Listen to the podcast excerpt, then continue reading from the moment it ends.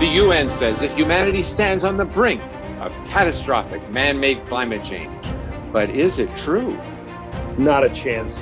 But we do stand on the brink of catastrophic government policies that threaten to ruin the nation our forefathers built and defended against tyranny. So, what drives the climate scare, Jay?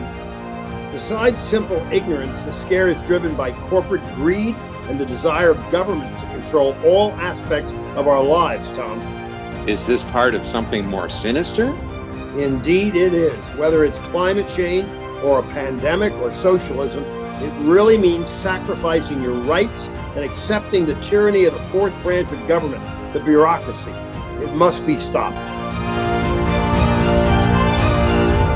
This is The Other Side of the Story with Dr. Jay Lehr and Tom Harris of the International Climate Science Coalition.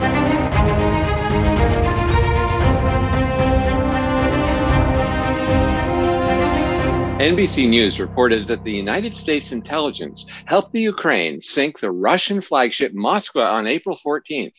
The network also reported on April 26th that American intelligence assisted Ukraine protect its air defense systems and shoot down a Russian transport plane carrying hundreds of troops.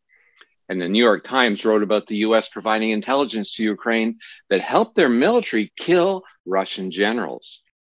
The Biden administration has denied much of this. But, Jay, do you believe the administration? And should the public and the press even know about these things? Well, that's really interesting. First of all, I believe absolutely nothing that comes out of the administration. You can tell when they're lying. Of course, the old joke, their lips are moving. And I'm not, would not normally favor sharing intelligence, though you gave uh, an example, a couple examples that it worked to the benefit of the uh, Ukraine armies. And so I think there are times when it's okay and time when it's unwise. My general opinion would be that this administration uh, does too much of sharing, too much of tipping their hands. I mean, it goes back to everything in Afghanistan, really, everything that we've been doing for quite some time, even before this administration, that we uh, we let people know what we're doing. N- not generally a, a, very good idea. Well, I get the impression they they did this because they wanted to look good to the public. But from an intelligence perspective, you have to question whether any of this information should be getting out. Yes, I, I would totally agree with this. And I'm really excited to have our guest this week, Senator Robert Kasten, who's got many, many years of experience in this, uh, 12 years in the Senate for the state of Wisconsin, working very closely with uh, Ronald Reagan. I think he'll be able to uh, answer questions that uh, you and I normally would not uh, be privy to. So go ahead, Tom, and introduce Bob. Okay, sure. Our guest today is Washington, D.C. based Bob Kasten Jr. After serving as Wisconsin State Senator, Bob represented Wisconsin in both the U.S. Senate and the House of Representatives, providing leadership in international matters and business concerns. Bob played a pivotal role in the development of U.S. humanitarian and military assistance programs, including foreign military sales. So that's really relevant to our show today. In 1985, President Reagan appointed Senator Kasten to the President's Export Council. Bob's staying totally up to date with this whole issue of military and foreign assistance, that sort of thing. He's actually president of Kasten and Company, an international business consulting firm with offices in Washington, D.C. and West Bend, Wisconsin. He's also a senior associate at the Center for Strategic and International Studies. So, welcome to the show, Bob. Oh, thank you very much. Good to be with you. Yeah, it's great. Well, Bob, I have a somewhat strange and unusual uh, question, but I'm guessing it's on the uh, the lips of many of our listeners. Why are folks continuing to call this the Biden administration? I'm convinced he plays no part other than the puppet manipulated by others. Uh, describe how you think the system works, you know, and who actually is running it. Well, Jay, I think most, certainly most Republicans and independents, but a growing number of Democrats have the same concern that you do about who's really running the Biden administration. And more and more, it's clear that because of age or infirmity, or frankly, because he just might not be interested in the details, uh, it's not Joe Biden that's running the Biden administration. At one point, there was a thought that Kamala Harris might be playing a role moving the administration to the left. But it's clear now, and it was clear given maybe six or eight weeks into the administration, that Kamala Harris was incompetent. So she's not really a player at all. So you go back and look to who are the people uh, that are really making the decisions. And I think you come down to two or three people the Secretary of State and a number of the people that were there during the Obama years. They kind of all graduated into higher jobs at the National Security Council or the or the uh, State Department. But you have to put a special circle, I think, around Susan Rice, who has been a kind of a Democratic liberal Washington insider. Uh, she's been part of a number of the last Democratic administrations. Uh, she's clearly a, a dedicated liberal. Some people would say socialist. And it seems that she and her staff are having more and more influence. The other part of this is that the cabinet, unlike other cabinets, the cabinet is particularly uninvolved in most of the decisions, the policy decisions that are being made. In other words, they'll make a decision about COVID, or they'll make a decision about energy, or they'll make a decision about whatever, and then bring in uh, Jennifer Granholm or whoever the appropriate secretary would be, and they would be part of the press conference possibly, but not part of the development of the strategy. The cabinet was picked because they wanted basically a socially correct photo of the cabinet. They wanted to have all these different identity groups represented in their cabinet. They were not picked for their ability to work out policy issues. Mm-hmm. So you end up with a weak cabinet, you end up with a weak president, and certainly a weak vice president. And that gives extra power to some of these entrenched bureaucrats. Susan Rice isn't the only one, but one of the ones that uh, a number of people continue to point to in terms of who is really making the decisions in the Biden administration. So it's the deep state controlling him really from the background. Well, the deep state is a whole nother question. And it's a very, very important question. The answer is yes. The deep state is having a big influence on President Biden and his policies. But the, the deep state is more complicated in that it includes the CIA and the State Department primarily. Unfortunately, it, more and more it includes the Defense Department as well. And these are people that have a particular point of view that isn't necessarily the, the America First, strong national defense, lead by strength kind of position that I believe we need, and I think most Americans believe we need in foreign and defense policy. Uh, the deep state is kind of in it for its own power, if you will, and also uh, the idea that somehow, uh, if we just make enough compromises, everyone's going to get along in this world, and we don't have to continue to have all the money spent on defense and intelligence and other areas which they basically want to reduce. Well, let's move to the Ukraine war in a couple of ways. I want to ask you a two part uh, question. One, we seem to be very open as to our support, what we're doing to help in Ukraine, what we're not doing, which is say, I think we, we share everything that we're doing in Ukraine with everybody, the public, the rest of the world. And with that in mind, where do you think the war will be a year from now? Well, let me first of all just make a brief comment on what you and Tom were talking about earlier. I believe that intelligence, intelligence gathering, the CIA, whether other intelligence gathering agencies, whether it's electronic intelligence or other kinds of intelligence, including human intelligence called HUMINT, human intelligence gathering. I believe that we're making a mistake right now and it's been something that's been growing for the last eight or 10 years, certainly got worse during Obama, in which we're sharing too much of our intelligence with the public. I believe that we can share intelligence with our allies and that we should be sharing that intelligence with our allies confidentially. and that if our allies are unable to keep secrets, then we well, can't share our intelligence with that particular ally. Uh, the government that I think does, does it closest to right right now is the government of Israel, where they simply let the world go on and uh, deny that certain things have taken place or simply don't comment on important changes or on important actions that have taken place. And I think that we make a mistake, number one, because the uh, some of the this administration, this liberal administration, wants to wants to demonstrate that it's not kind of as uh, as liberal as it is and as easy on you know it, it, it's it's not a piece of it's not a strength a strength kind of administration it's a very weak administration with a weak foreign policy so they're trying to demonstrate somehow a more robust foreign policy by leaking information on intelligence uh, mm-hmm. if, if I were making the decision, I would not have claimed it was U.S. help that sunk that Russian ship in the Black Sea. I just would have said the Black Sea, the ship in the Black Sea blew up.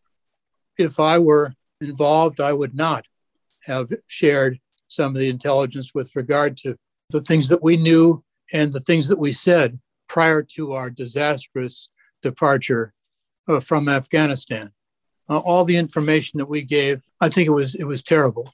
Plus, in the process of talking about some of this, some of these issues, we, uh, knowingly or not, we from time to time disclose sources and methods of intelligence gathering that put our allies at risk, our allies' lives at risk, and even our own agents. And uh, not necessarily putting agents at risk, but putting in, in, let's, for example, say we've got a, a certain way of listening to a certain series of phone calls. And all of a sudden, something from that series of phone calls gets published in the in the paper, or some people start talking about it. A human life might not might not be involved, but the person that will immediately start to figure out that it's this series of phones and this series of phone lines and this particular geographic location and now we've got to shut that down because the Americans are listening. Mm-hmm. And time and time again, we make the mistake of wanting to brag about our so called intelligence gathering at the expense of intelligence gathering in the future. Many years ago, up until 10 years ago, the House and the Senate had no intelligence committee. There was no official intelligence committee. And the Intelligence Committee, whether it's run now by Adam Schiff or whatever other Democrat liberals you want to talk about, the Intelligence Committee has been some some kind of a way to the to the uh, Sunday talk show programs because they introduce somebody somebody as chairman of the Intelligence Committee, and then he normally tries to come very close to the edge, or maybe even goes over the edge, as some senators have in the past, in terms of revealing something having to do with sources and uses of intelligence gathering just because he wants to make the news on the Sunday talk show. I don't believe the, the House and the Senate intelligence committees serve any meaningful purpose. In the past, there was no intelligence committee. There was the group of four who were in charge of the intelligence. It was always paid for through the Defense Appropriations Committees, both the House and the Senate. So there was a chairman of the Defense Appropriation Committee that followed it in terms of the money. But when there was a question about intelligence, the group of four met. That was the Speaker of the House, the, the Republican leader, the Speaker of the, the uh, Majority Leader of the Senate, and the Republican leader. So today it would be that, that, uh, that Schumer and McConnell and Pelosi and McCarthy would be called into a, into a meeting. They would be called in a, in a secret place in the Capitol. And the four of them would listen to whatever the intelligence community the director of the CIA wants to tell them, they would make a decision. They would not even talk about the meeting being held, and they would make a decision, and life would go on. There was mm-hmm. nobody showing up for a hearing. There was no big schedule of intelligence committee activity, and there certainly was no, not one of those four people showed up on the Sunday talk yeah, show to try to makes, make publicity for themselves. Yeah, and this has that to, makes so wrong. much sense. Yeah, no, and this is the way it, it's clear. This is the yeah. way it has the, been. This is the way it has been, and I believe it's the way we should return. I don't think there's any question about it. I mean, it's the Sunday shows, news shows, where the various people in the House and Senate get a chance to show off, as you said, to show off by being on the inside and knowing stuff. And yeah. uh, it, it and mean, meanwhile, they put American, or in this case, possibly at, at Ukrainian risk. lives at risk. No question. No question. You All right, let's go to the war. Give our listeners your crystal balls to where this war is going to be a year from now. That's way down. I'm not asking you two months or six months, but seems like things are going to have happened a year from now. I think your question is is impossible to know because there's so many variables. Point number one is I think that right this minute the war has shifted in that the Russians have started to get themselves more organized along the eastern border in the old Donbas and the different places where they had already made some incursions. I strongly agree with the Ukrainians and with Zelensky that they should never allow this war to end without taking back the territory that the Russians have taken over the last few years, which includes Crimea and includes those eastern provinces. So I think all of Ukraine has to be returned to Ukraine before we can have a just end of this war. Now, the way the war must end is that somehow or another, the Russian military forces uh, have to be defeated or so completely demoralized and, and out, of, out of supplies, out of people, out of ammunition, you name it, that they just simply have to retreat. You can argue that there also could be some things that could happen inside of Russia with the political system. You can argue that uh, possibly Putin is sick and that he doesn't have long to live. You, there are a number of things that could, you know, change all this. But right this minute, we have to be working for a way to defeat the, the Russians militarily. And that means we need to step up our supply of, uh, of defensive uh, weaponry uh, to Ukraine. We did it too little, too late. We're getting caught up now, but I believe that we're still too little, too late. And we need to increase our help to the people of, of Ukraine. The question about where we finally end up, I think, is, is, is really tough. But I think where we finally end up is with a, a, a Ukraine led by Zelensky or whoever their elected leader would be to follow him, that would be an independent Ukraine and ideally a member of NATO. I'm pleased that Finland and Sweden are now going to be joining NATO. I'm pleased with the fact that even though it might not have been their understanding in the beginning, the Russians, by mistake, have unified NATO in a way that it's never been unified before.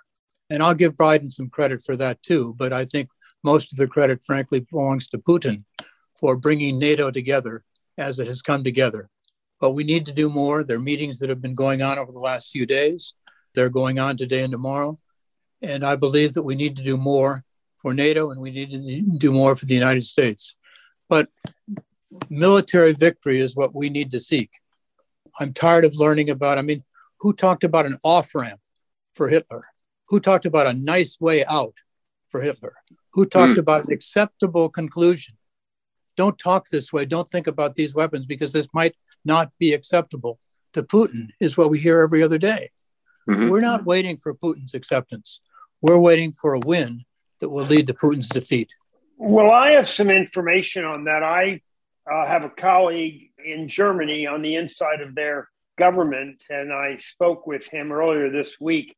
Even he is amazed at the support that Germany is giving uh, Ukraine, and that he's not ever seen, you know, in recent decades, Germany step out in an international way uh, with such a positive message. That that bodes well, I, I think, that if Germany is coming forward, all of Europe will continue to mobilize against Russia in every way they can in the Ukraine. I think you're right. The other thing I think you could say is Germany finally coming forward after making mistakes under Angela Merkel for many, many years, not only with no very low spending on defense, but also their mistakes with regard to becoming completely dependent for energy on the Soviet Union and these pipelines. But the movement is clear, and it happened in Germany. Certainly, uh, you got to look at, at Finland. I mean, think about Finland uh, as, as you know, as, as, as basically an independent, wanting to be a completely unaligned country, now aggressively joining NATO. I mean, mm-hmm. the change is happening all across Europe, and it's happening because of Putin, and it's happening because people finally have woken up that this man is dangerous, that Russia and their aspirations to have the old Russian Empire is very real. And if we don't stop it now, it's going to get worse, not better. And it's going to be more difficult to stop if we start fighting our war in Poland or start fighting our war in the uh, Baltic states. We've got to fight our war and win it in Ukraine. What about the concerns about Russia actually using their strategic military capabilities against NATO? I mean, this is surely one of the things that's in the back of Biden's mind. You said strategic military capability, and I think you mean strategic military capability, including the possible use of nuclear weapons. We have to say those words and we have to recognize that this could be a problem. And it's not going to be less of a problem if we're fighting this battle in Poland in a year or two. It's not going to be less of a problem if we're fighting this battle in, in Latvia or Lithuania or whatever. We need to recognize this is a problem. We need mm-hmm. to be prepared to win a, a, uh, a nuclear war, and we can and we will. And uh, we've got, you know, the basic idea of, of mutually assured destruction is, is a horrible set of ideas and a horrible set of, of, of war theory, but it's there. And mm-hmm. Russia has to know that if it attempts to begin even tactical and nuclear weapons, we will respond and we will respond aggressively. Mm-hmm. And we, we cannot we cannot sit there and worry, oh my gosh, if we just, you know, go over this river, take down this bridge, then that's going to make Putin angry. And all of a sudden he might use tactical nuclear weapons. Okay, that's part of the war. Mm-hmm. But we will not, we should not be making decisions with the idea that, watch out, this might make Putin angry and this might entice him to use tactical nuclear weapons. He will be the big loser if he starts a nuclear war. Mm-hmm. It does make President Reagan's strategic defense initiative look pretty, pretty smart at, at this time, doesn't it? You know, there's so many things we can look to Ronald Reagan about. Uh, it's it's almost it's almost comical to look at Joe Biden as he's been speaking to our country a little bit about inflation and about COVID and about a couple of other issues when he's taken that 15 or 20 minutes in the evening to make a speech from the Oval Office. And compare that, you know, here's Biden mumbling and making mistakes over his teleprompter and not really making any, you know, nothing is visionary, nothing is inspiring. This is President Biden in a way at his worst. And think just a few years ago, it's not just a few years ago, but we can think back of the of the kind of speeches and the kind of presentations that we saw from President Reagan. You can't compare the two. Biden comes up so short on this on this whole set of comparisons, not only with Reagan but also with other presidents. Mm-hmm. Um, he is the worst president we've had in our lifetimes, and it's very, very dangerous for our country. I mean, look, gas prices, inflation, you name the whole list. He's very, very dangerous for our country, and he's dangerous for the free world. Mm-hmm. Yeah, I still remember Ronald Reagan's speech after the Challenger disaster. I mean, that was perhaps the best speech I've ever heard from a politician anywhere in the world. I mean, he was a master of that sort of thing. It was a treat to be with him over a number of years in the in the early 1980s. It's just very, very unfortunate that we've ended up in a position where Biden is just no possible comparison. What impact, if any, does the war have on the midterm elections, which I'm incredibly excited about? I never want to see time pass fast, certainly not at my age. I, I don't want to see the next four months race by, but I'm certainly excited to see a, sea change in the House of Representatives, less so in the Senate. But my opinion is uh, that the war will have no impact on the election at all. What's your thought? I agree that the war in Ukraine, as it is now, will have a little or no impact. I think it's likely that we're going to be in this kind of stalemate situation. We shouldn't really use the word stalemate because Ukrainians are dying as we're speaking, but I think we're going to be in this kind of situation that we're in right this moment, uh, with neither side really taking the, the lead. I agree with you. I think that the Ukraine war, as it is now, will not make a difference. It was the the horrible departure from Afghanistan that set Biden on the negative track that he's been on since that withdrawal from Afghanistan. That withdrawal from Afghanistan, it affected his, his approval ratings, but it also affected his ability to lead. And that was the beginning of the downfall that Joe Biden is still on. It was the beginning of the of the downward slope, if you will, of the roller coaster that we're still on. It was the withdrawal from Afghanistan that kicked the negatives up. I don't see something like that happening in the Ukraine that's going to kick the negatives.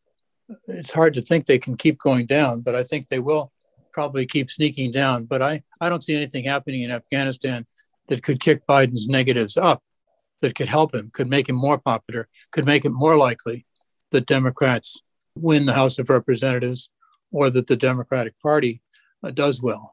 Uh, the kind of shame of all this is that, you know, all we can do this fall is elect a Republican Senate and a Republican House of Representatives, and we're still going to be left with two more years of Joe Biden. It's too bad that that won't change because it limits the kind of changes that we can do, and certainly it does nothing to the uh, leadership. I have two thoughts on that. One, I think the all the terrible things going on with this amazingly liberal administration is doing as much damage to the Democratic Party as it is to the country. I mean, our gas prices, the groceries, everything has gone up ridiculously. And I think the average American is aware of it. And I think that as we take the House in large numbers, I personally think it's going to be between 40 and 60 vote majority. And I know others who probably know more about it than I or don't even think I'm optimistic enough. But I think people voting for people with a D next to their name is going to shrink a terrible organization doing so much damage to the public. What are your thoughts about the impact of all of this on the Democratic Party itself? Uh, I think without question, the Democratic Party is losing in almost any category look to, but importantly for elections and importantly for the, the growth of the, of the Republican Party, there are just two particular constituencies that have seen dramatic change in the last six months. The first is the Hispanic constituency, and we're now electing Republicans in places where Republicans have never served for many, many years. We're electing Hispanic Republicans. I mean, this is 50, 100 years. Some of these congressional seats in Texas, for example, have never been Republican, and now they're becoming Republican. And the other thing that, that uh, is changing is the participation and the, uh, the growth of Republican strength within the Black community. And uh, mm-hmm. uh, that's growing. I mean, who would have thunk it, right? Amazing that the Black community is, cares, gives a damn, and they're willing to vote because they care about law and order.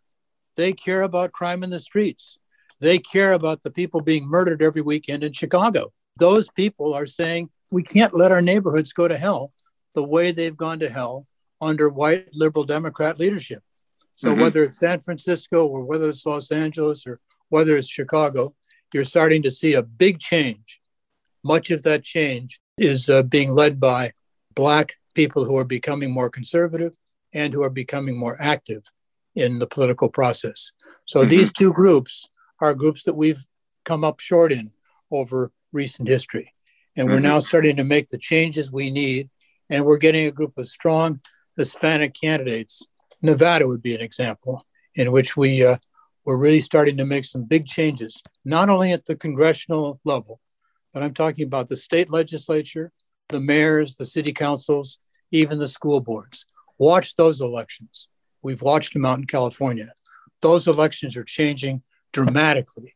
And it's why exactly what you said, Jay, that the election for the House of Representatives this fall has the opportunity of being a, a, a very, very strong election for the Republicans. Mm-hmm. Well, we have to go for a commercial break now. That's a great positive note to end the first half of our show with Bob Kasten.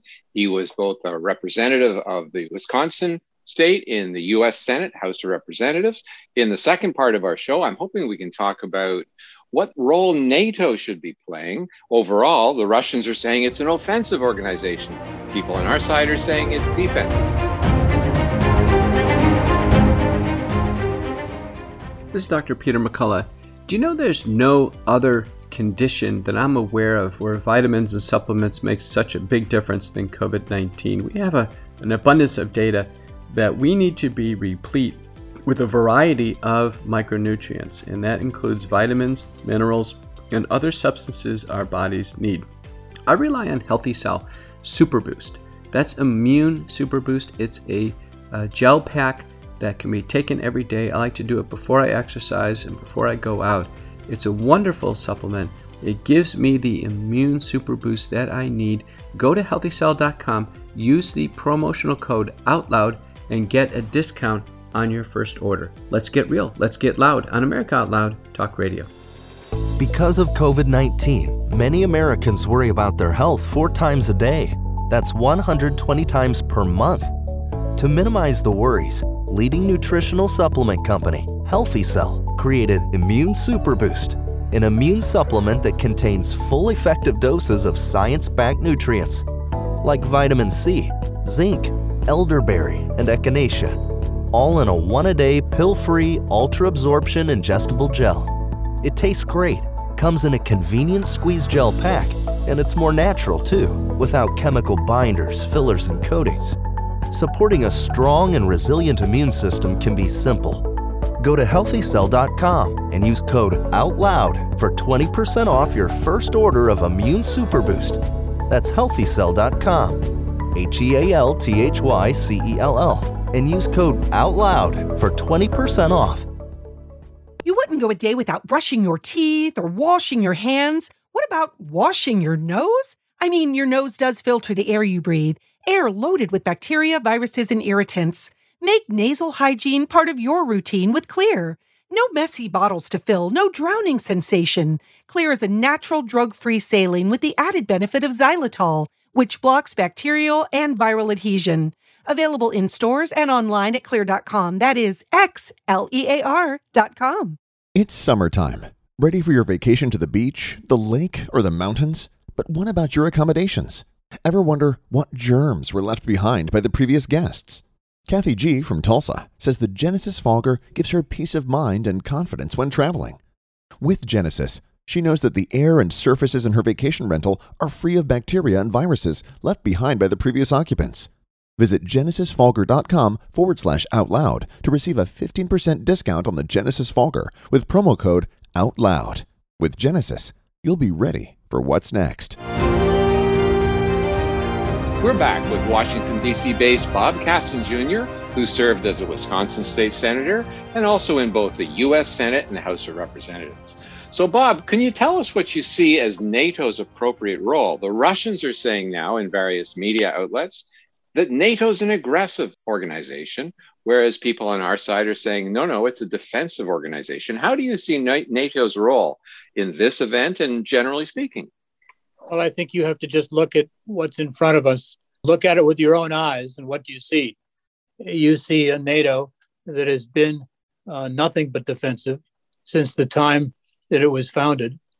And you see a Soviet Union, a former Soviet Union, a Russia now, uh, that has been aggressive, not yet into NATO countries, and that's important, but aggressive into Crimea, aggressive into Georgia, aggressive into Ukraine right this minute, and putting other countries, including some NATO countries, including the Baltic states, at risk.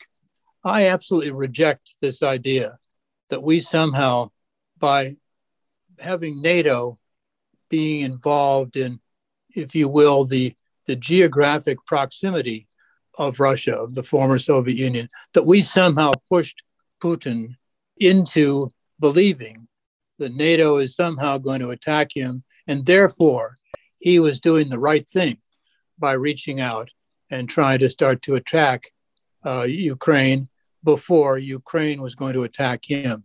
That just is, is just simply not true.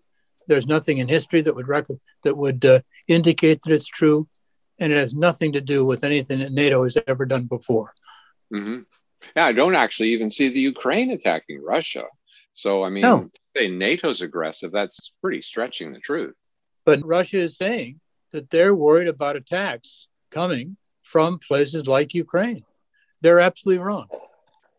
Well, I'd like to move the conversation to an article I wrote recently. I developed a term, the American oligarch. I think all of our listeners are aware of the term oligarch for Russian billionaires, and they are cronies of Putin who make a lot of money by having things that the government does to help them, and then they in turn support the government.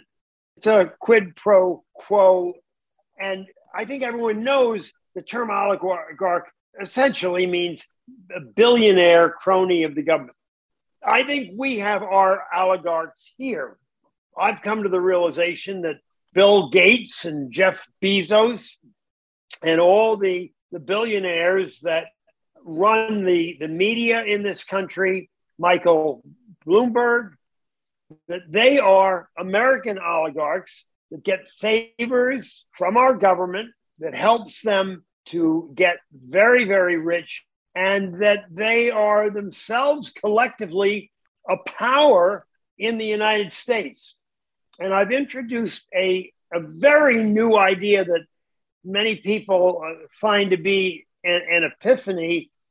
Why do so many billionaires appear to become leftists, socialists, if not communists?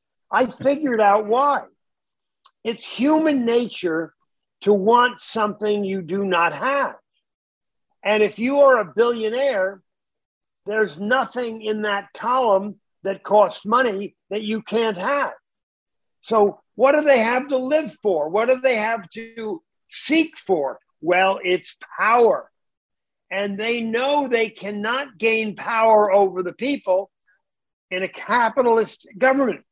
And they recognize, looking back historically, that socialist communist movements, while they all fail in helping the population, they all succeeded in making strong men rulers, whether it's Venezuela or Cuba or Russia, power is available. And I believe that is why our billionaires, who I'm now calling oligarchs, move to the left. Your thoughts? I completely agree with you that the motivation of people like you mentioned Jeff Bezos, but the one that particularly just because he's been at it so long that that I've tried to follow a little bit is George Soros. But George Soros, Mark Zuckerberg, Jeff Bezos, there's a, a whole group of these people. And yes, they have money and they're seeking power and they're seeking influence. And unfortunately, they're seeking to move public opinion to the left and are successful somewhat by taking over media companies and by being involved in Jeff Bezos buys the Washington Post. Soros has been particularly, I think, damaging in his huge financial contributions, particularly to attorney generals and to to state uh, district attorneys and and others in the in the legal side of politics. And these are the people that have given up on sentencing criminals and who have given up on putting people into jail and who have given up on punishment that fits the crime. Soros has been the last two or, two or three election cycles has been absolutely horrible with the amount of money he's been involved in in those in those places. The other point of this is that in the last election, uh, Mark Zuckerberg was particularly involved in Wisconsin, Pennsylvania, Arizona, a number of key states in which he formed a foundation, and the foundation contributed money to individual cities.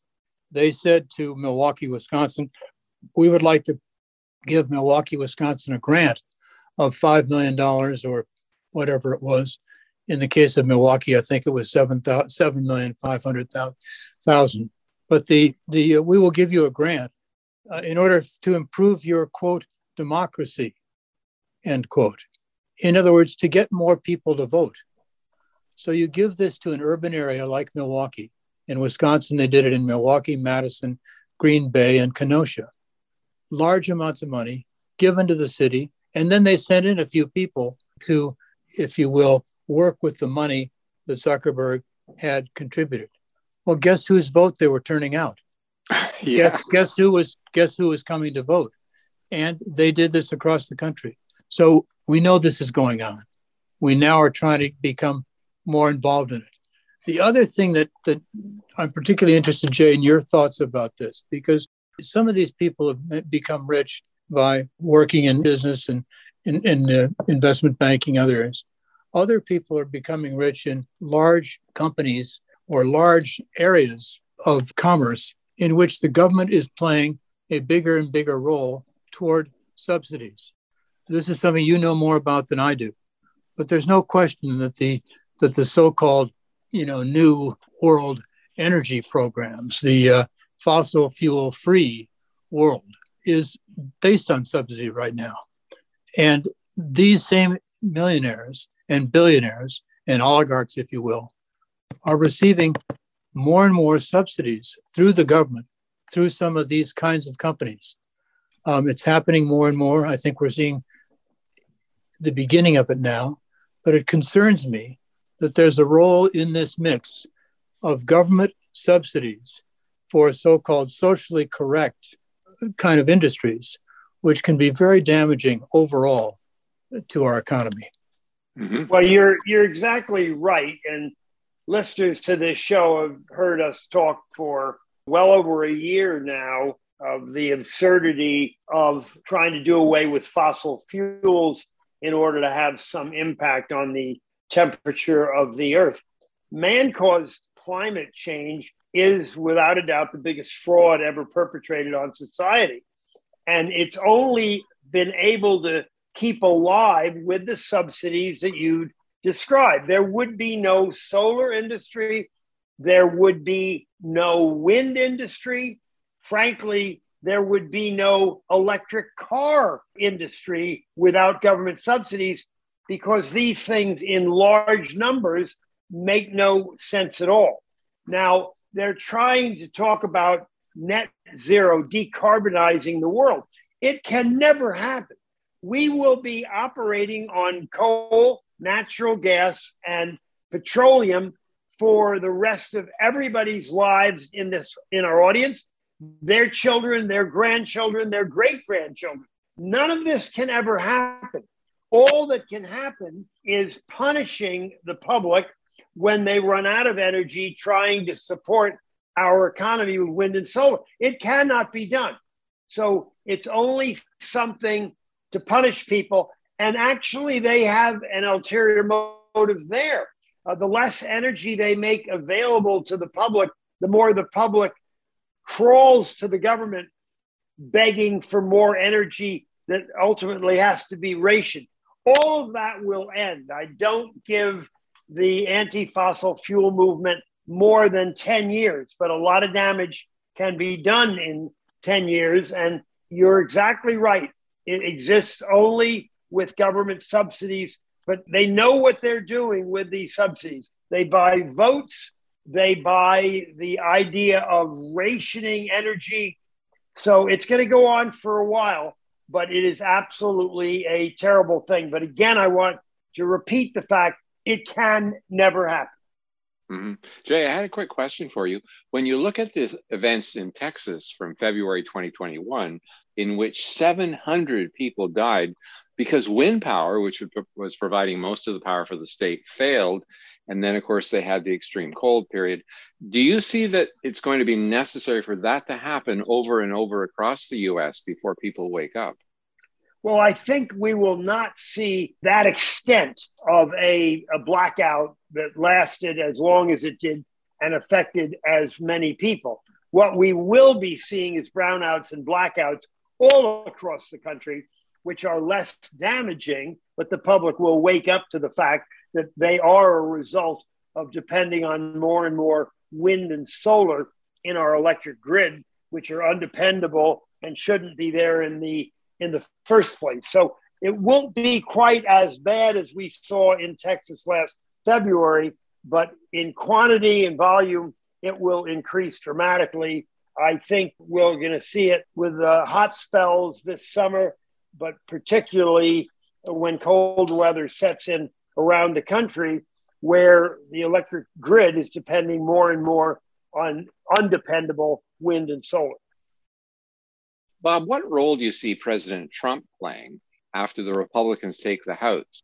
In the two years before the next presidential election, do you think it's possible he might be the Speaker of the House, or he might? Well, I know that I know that uh, that Jay and others have dreamed of Trump being Speaker of the House, and obviously you have to run and be a, a member of the House. I believe there's a way you can do it without that, but my just overall sense of, of 22 and 24 is that the Republican Party needs to look forward, not backward. And that the Republican Party needs to get younger, not older. Certainly, I was describing what Zuckerberg did in Wisconsin. The election in Wisconsin was not was not honest. Uh, the election in many places wasn't honest. But those elections, I believe, are now in the past.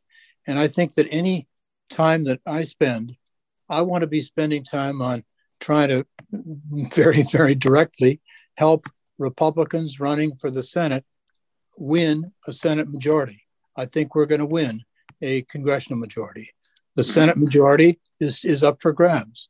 And we've got to look at places like my state of Wisconsin, uh, but also Jay's state of Ohio, and Pennsylvania and Nevada and Georgia and Alabama and Arizona. I mean, these places are going to make the difference. My own personal feeling is is I want to be going toward 2024 with the idea of winning elections, not with the idea of re-litigating, if you will, the past election. Uh, mm-hmm. Trump is clearly the leader of our party right now, and if you and I were to go to Wausau, Wisconsin, uh, today and sit down in the, in the in the local diner or in the local bar or go to the uh, the softball game and ask people around us in any of those places um, who do you like for the Republican nominee for president, uh, they will say Donald Trump, and uh, they they have a very high regard for Donald Trump, and I think many people across the country have a high regard for Donald Trump's policies. I mean, the fact we didn't have inflation, the fact is we didn't have the problems in Ukraine, the fact is we didn't have so many of the issues and problems we got, including energy. We were energy independent just a couple of years ago under Trump. So, I mean, the, the fact that the policies of Trump are, are not the question. The personality of Trump is the question. We're watching the personality of Trump on these January 6th hearings, which I think are largely just a, a kind of a showboating of, of politicians trying to you know, get their own attention. I don't think it's going to make much difference to the election. But the point I'm, i want to make is I want the process on the Republican side to get younger, and I want the process on the Republican side to get to look to the future for mm-hmm. 22 and particularly 24. So the ideal role for Trump would be as a support person for people like Ron DeSantis or others. Now we've got a couple of good examples. I mean, he got involved in Alabama Alabama last night, Katie Britt won. That was a complicated race because Mo Brooks and some others were involved. The fact is, we got through that. We've got a very strong candidate. It's a Trump endorsed candidate. The Trump PAC and other groups are going to be putting money behind her, and we are going to win Alabama. I mean, that wasn't going to be close, particularly close anyway. Richard Shelby was leaving, retiring, and now we've got a strong candidate there. There are other mm-hmm. states that we're going to be able to have strong candidates. I want President Trump to be playing a, a positive role. I want him also to look forward with me, look forward to 22, look forward to 24. If he's the candidate, I mean, I personally think he's probably too old, but if he's the candidate, I'll support him. But we, the big thing is that we need to win now, which is this year, this fall, in just a few months. Then let's mm-hmm. worry about who our candidate's going to be in 24. But we've mm-hmm. got a couple of examples. Virginia's another good one. where the party and the candidate and President Trump all worked together for a Republican victory. And Glenn Youngkin is doing a terrific job as governor of Virginia. We've got to get through the mess we've got in, in Georgia right now. We've got a couple messes going on in Arizona. We've got other places. We've got to make it through these primaries. My hope is that Trump endorses good candidates and those good candidates win. And uh, well, but I want to go forward.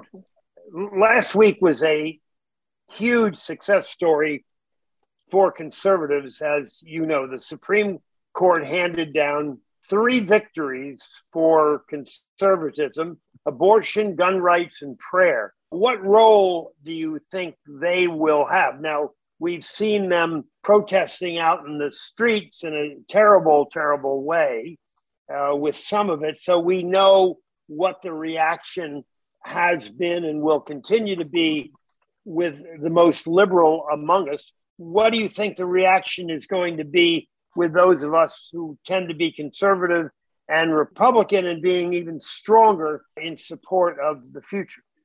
Right now, I think there's a, a very narrow margin of people, maybe less than 20%, who are the extreme liberals who are going to be influenced by the abortion decision and maybe possibly a little bit by the gun decision, although much less. And then there's a group on the right, maybe about the same number, 15 to 20%, that are primarily interested in, in those issues. The other 60 or 70%, the middle, is interested in the economic issues, a little bit in the energy issues, certainly inflation and uh, the cost of living, and national defense, and importantly, crime. Don't forget about crime.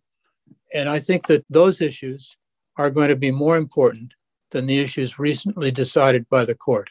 I think conservatives, frankly, kind of breathed a sigh of, of relief and a, a sign of, of kind of hopefulness because this has been a court that has been to the left of the American people and has been a court that's been trying to make decisions in Washington or make decisions in the in the courts as opposed to making decisions by elected representatives at the state level, which is where most decisions should be made and in my judgment must be made. But I think the court decision overall is going to be kind of a wash. If anything, it's going to encourage conservatives to continue to participate. Obviously, a Republican Senate makes a big, big difference. Biden is still president for two more years. A Republican Senate can block a Democratic nominee. I mean, we can't be careful enough about how important it is to have a Republican Senate after 2022. Mm-hmm. What do you think of Biden's use of executive orders? I mean, on his first day in office, he put out, what, a dozen of them or something? Yeah, he's trying. And I know, you know, the last couple of presidents have done this. This is something that Bush did. This is something that Obama did. This is something that Trump did a lot.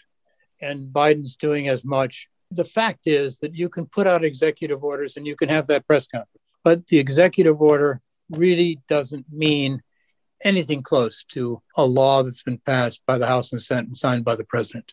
So mm-hmm. I think Biden is using executive orders as press conference material. Mm. He's trying to show his people he's trying to do something. I'm fighting for you. But in fact, most of the executive orders that he's issued are only dealing with issues on the margin. And I don't think he's been particularly successful either in getting the publicity about the executive orders. And I don't think his executive orders have changed the law in any meaningful way yet.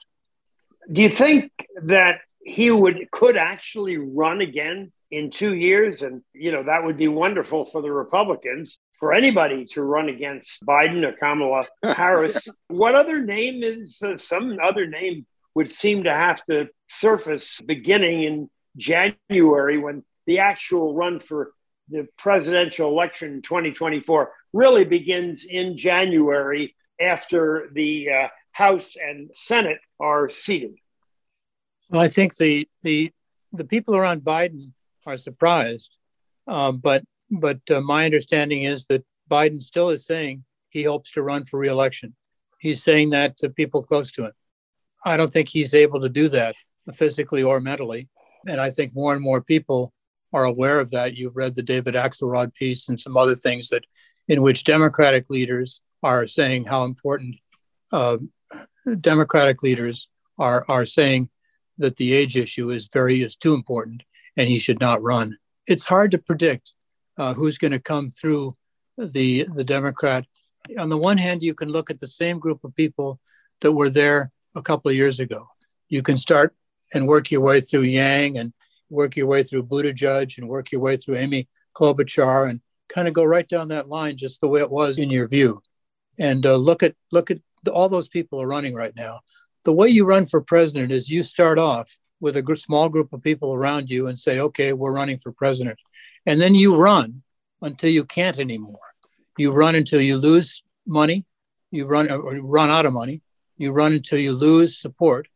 Uh, if you can't get the endorsements, if you can't take support, but you run until you give up. It's not as if you start running from nowhere. I mean, Yang is running right now. Amy Klobuchar is running right now. The person that's running right now that I think has a good chance, who is so to the left, it's hard to believe, but the governor of California, Newsom, is running and is said to have the beginnings of a strong finance group around him. I can't believe that the Democratic Party would go that far left. But uh, Newsom is a candidate that more and more people are talking about because they look at that picture that I just tried to have you envision of the 2000 candidates, and it doesn't look too good. The yeah. the, uh, the picture of a couple of years ago. I just wrote an article that I think appeared today at AmericaOutloud.com about California, about essentially the demise of a once great state following a Marxist revolution within the state. I can't imagine Newsom running successfully on his record in California. The state is a basket case, and it's going to only be worse two years from now. So whoever runs on the Republican ticket only need point to what Newsom has achieved in California. It's all bad. I think it's important not to discount how far to the left the Democratic Party has gone. The first step for any of these candidates is to get the Democratic nomination. In other words, among Democrats, they're going to pick their presidential candidate. And it's clear that the Democratic Party is becoming more and more left wing, and it's possible that uh, he could fit. Thing that he probably will have is money. He's also got a good look. He's also got the right age. And you could argue that people are going to be attracted to him. Remember, this is not the national election. Now, what you just said is really important. And I agree with you that he's way, way, way to the left of the average voter in our country. And that could be good for us.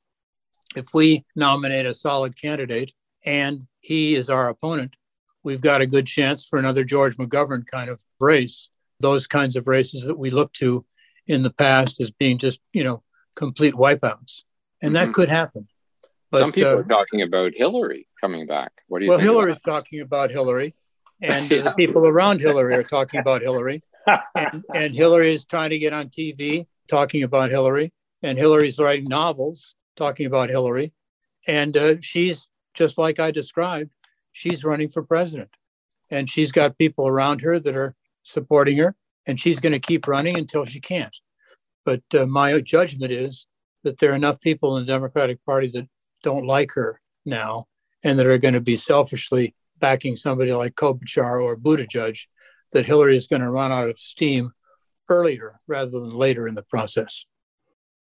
Our interview today has been with Bob Kasten Jr., former Wisconsin state senator and also representing Wisconsin in both the US Senate and the House of Representatives, talking about intelligence, the Russia situation, American election, all kinds of stuff. So thanks for being on our show, Bob.